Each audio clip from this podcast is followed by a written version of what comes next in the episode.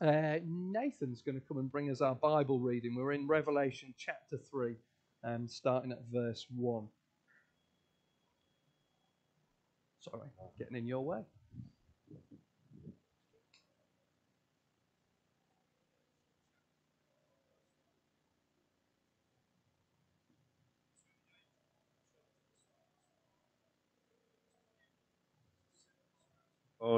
And the seven stars.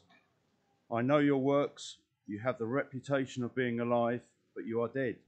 Wake up and strengthen what remains and is about to die. For I have not found your works complete in the sight of my God. Remember then what you received and heard. Keep it and repent. If you will not wake up, I will come like a thief, and you will not, know at what hour I will come against you. Yet you still have a few names in Sardis, people who have not soiled their garments, and they will walk with me in white, for they are worthy. The one who conquers will be clothed thus in white garments, and I will never blot his name out of the book of life. I will confess his name before my Father and before his angels. He who has an ear, let him hear what the Spirit says to the churches. Amen.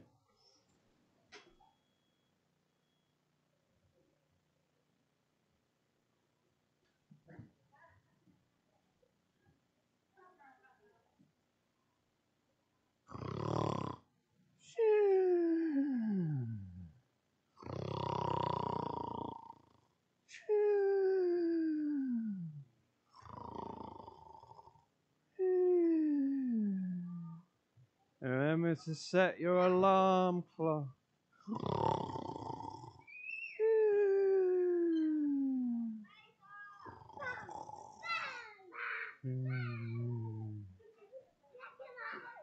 Chocolate. Chocolate bar.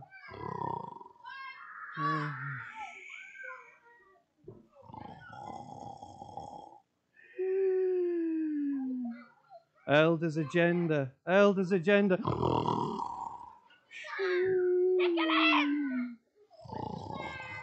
Don't be late for church.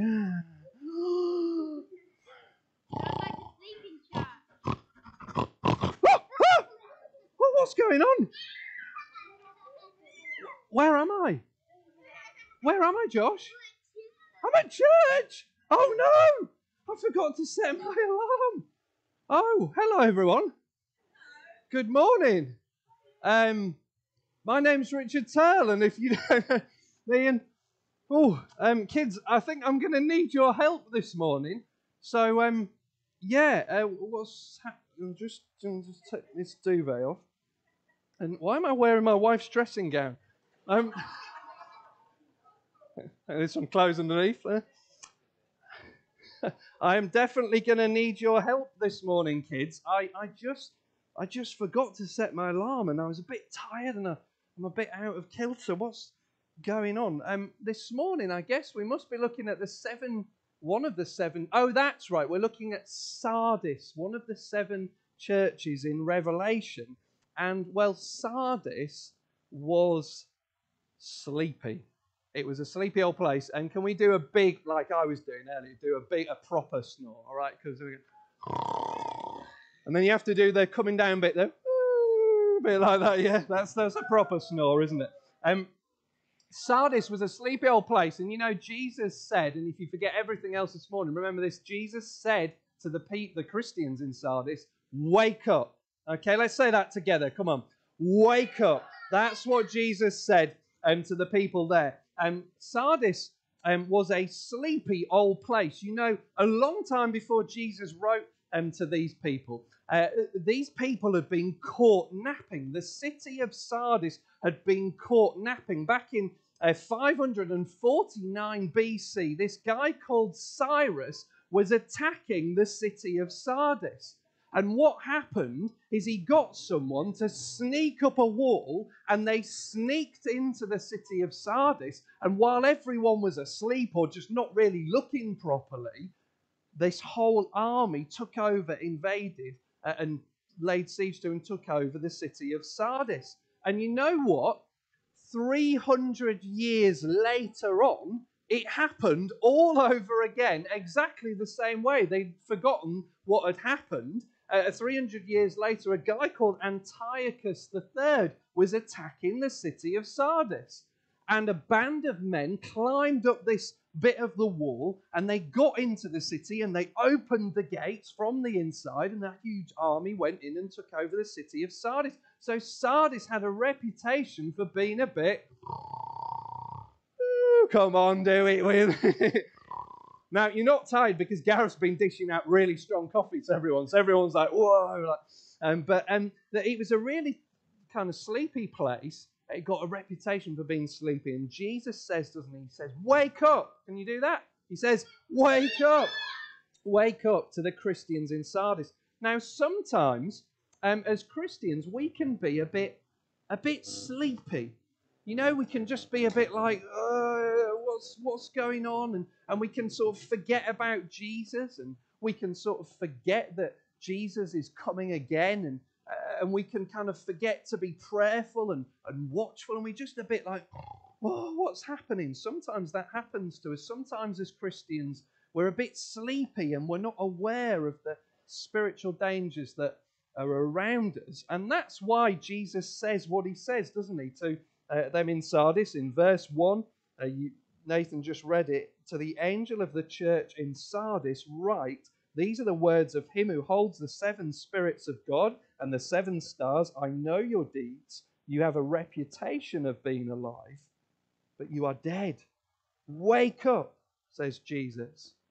Now, what I want you to do for just a moment is take a look at verses 2 and 3, where you are, just sat, just talk amongst yourselves, help each other out, however it works. Just have a think according to what Jesus says, how can we wake up spiritually as Christians, okay? So, verses 2 and 3, have a look in your Bibles on your devices. How can we wake up? What does it say in verses 2 and 3? So, if we could have a little bit of background, that would be lovely. And uh, we'll just take a moment to just have a look where you are. We're going to do it as well and have a little think. So, let me read what, what Jesus said to them. He said, Wake up, hungry strengthen what remains.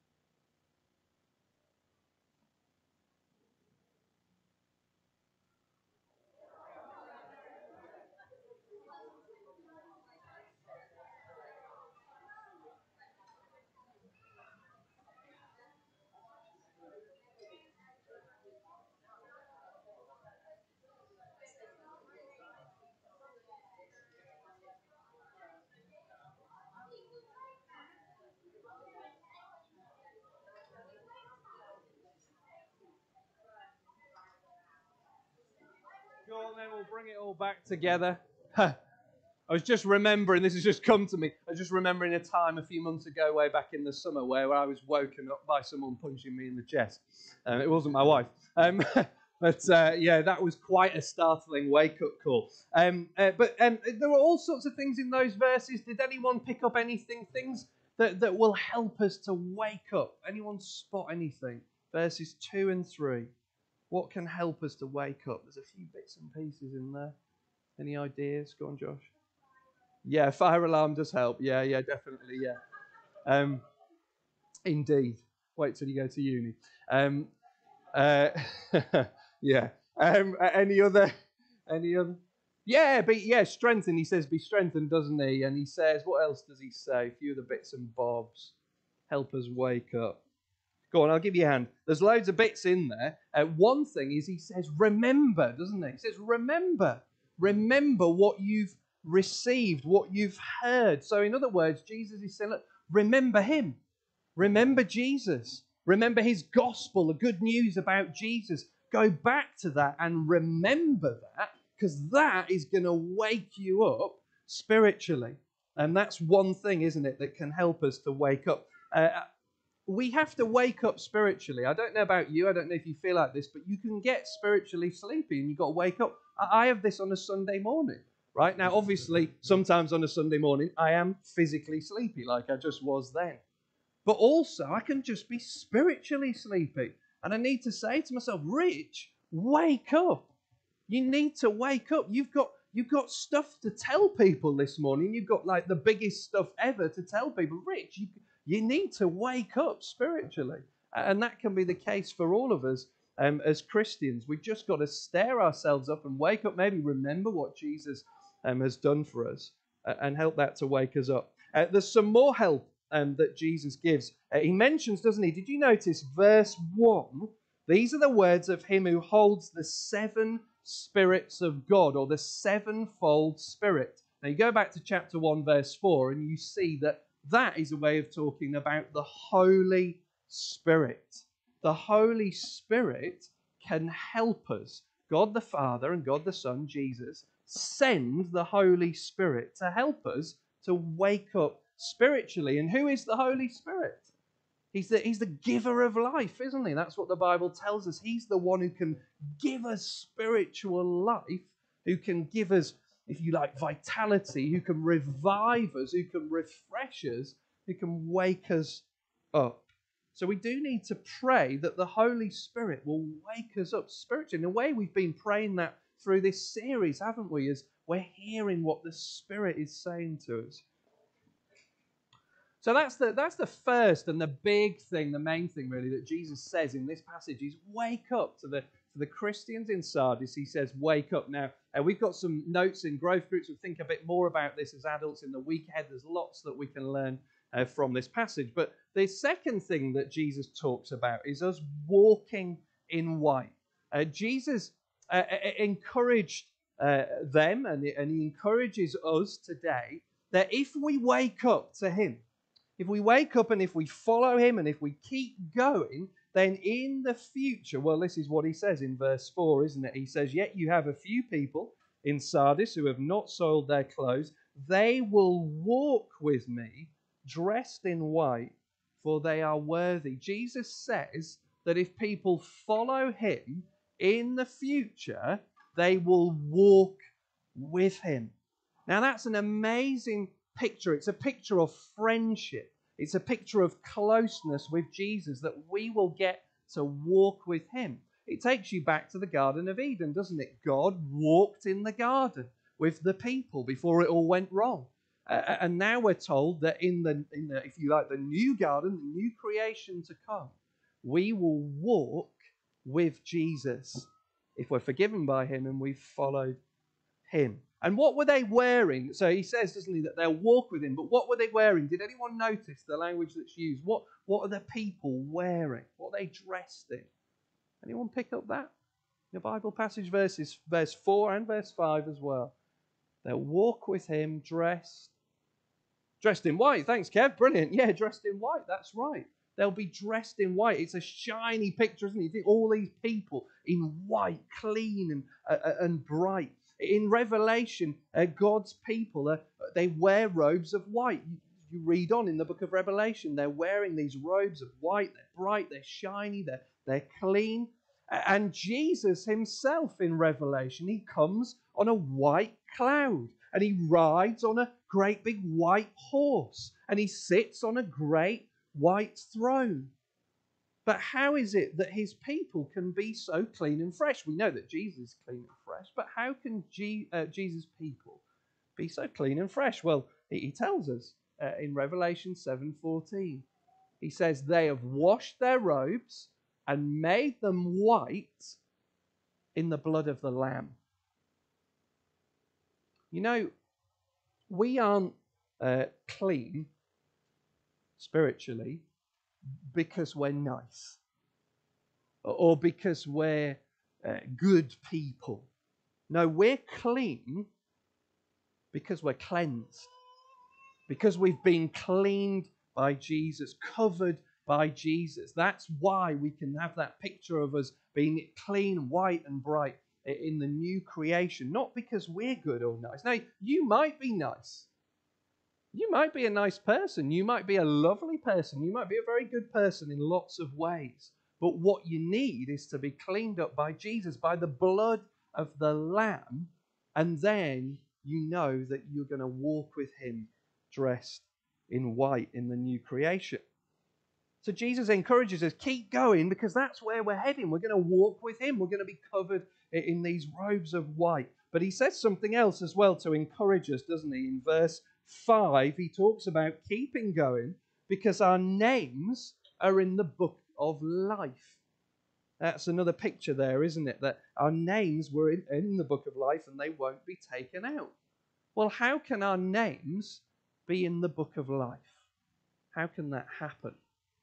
You know, twice in Revelation, the book of life is called the Lamb's book of life. And that's the clue.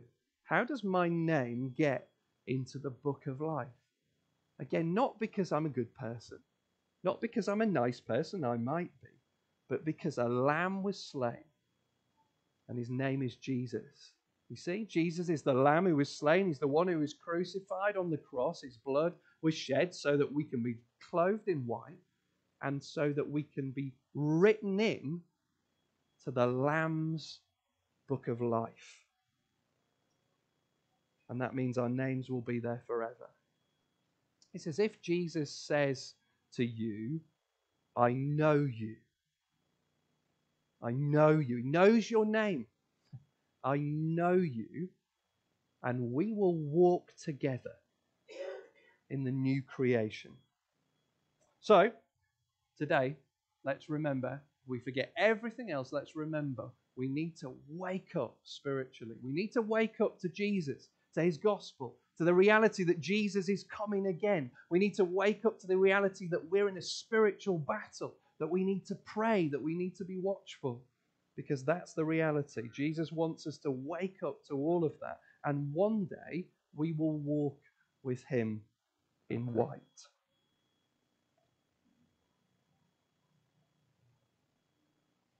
We're going to take a moment now. Um, what helps you to wake up, kids? Joshy said a fire alarm, didn't he? Um, being punched in the chest. Um, uh, all sorts of things wake us up. You know, one of, one of the things that wakes me up, that really helps me to wake up, is food. Food helps, doesn't it? Help me this morning. Breakfast. It helps, doesn't it? It helps you to wake up. A strong coffee or a drink or whatever it is and a bit of food, that helps us all to wake up. Uh, and what we're about to do now is have a meal together, and it's a meal that helps us to wake up spiritually. Jesus gave us this meal to help us to remember Him, to help us to wake up and know Him and, and remember things about Him. It shows us stuff, it reminds us uh, about Jesus. It reminds us that Jesus has paid the price for our sins, that He's the Lamb who was slain for us. So, uh, this is a very special meal. This is a meal for the personal followers uh, of Jesus. If that's not you this morning, if you're not a personal follower of Jesus, that's fine. It's great that you're here. It's great that you can hear these things uh, and see these things uh, and just let the, the bread and wine pass you by. But if that's you today, take this meal as a way to help you to wake up to Jesus. And we take it, don't we, with glad and sincere hearts, the Bible says. We're joyful and we're serious at the same time as we remember Him.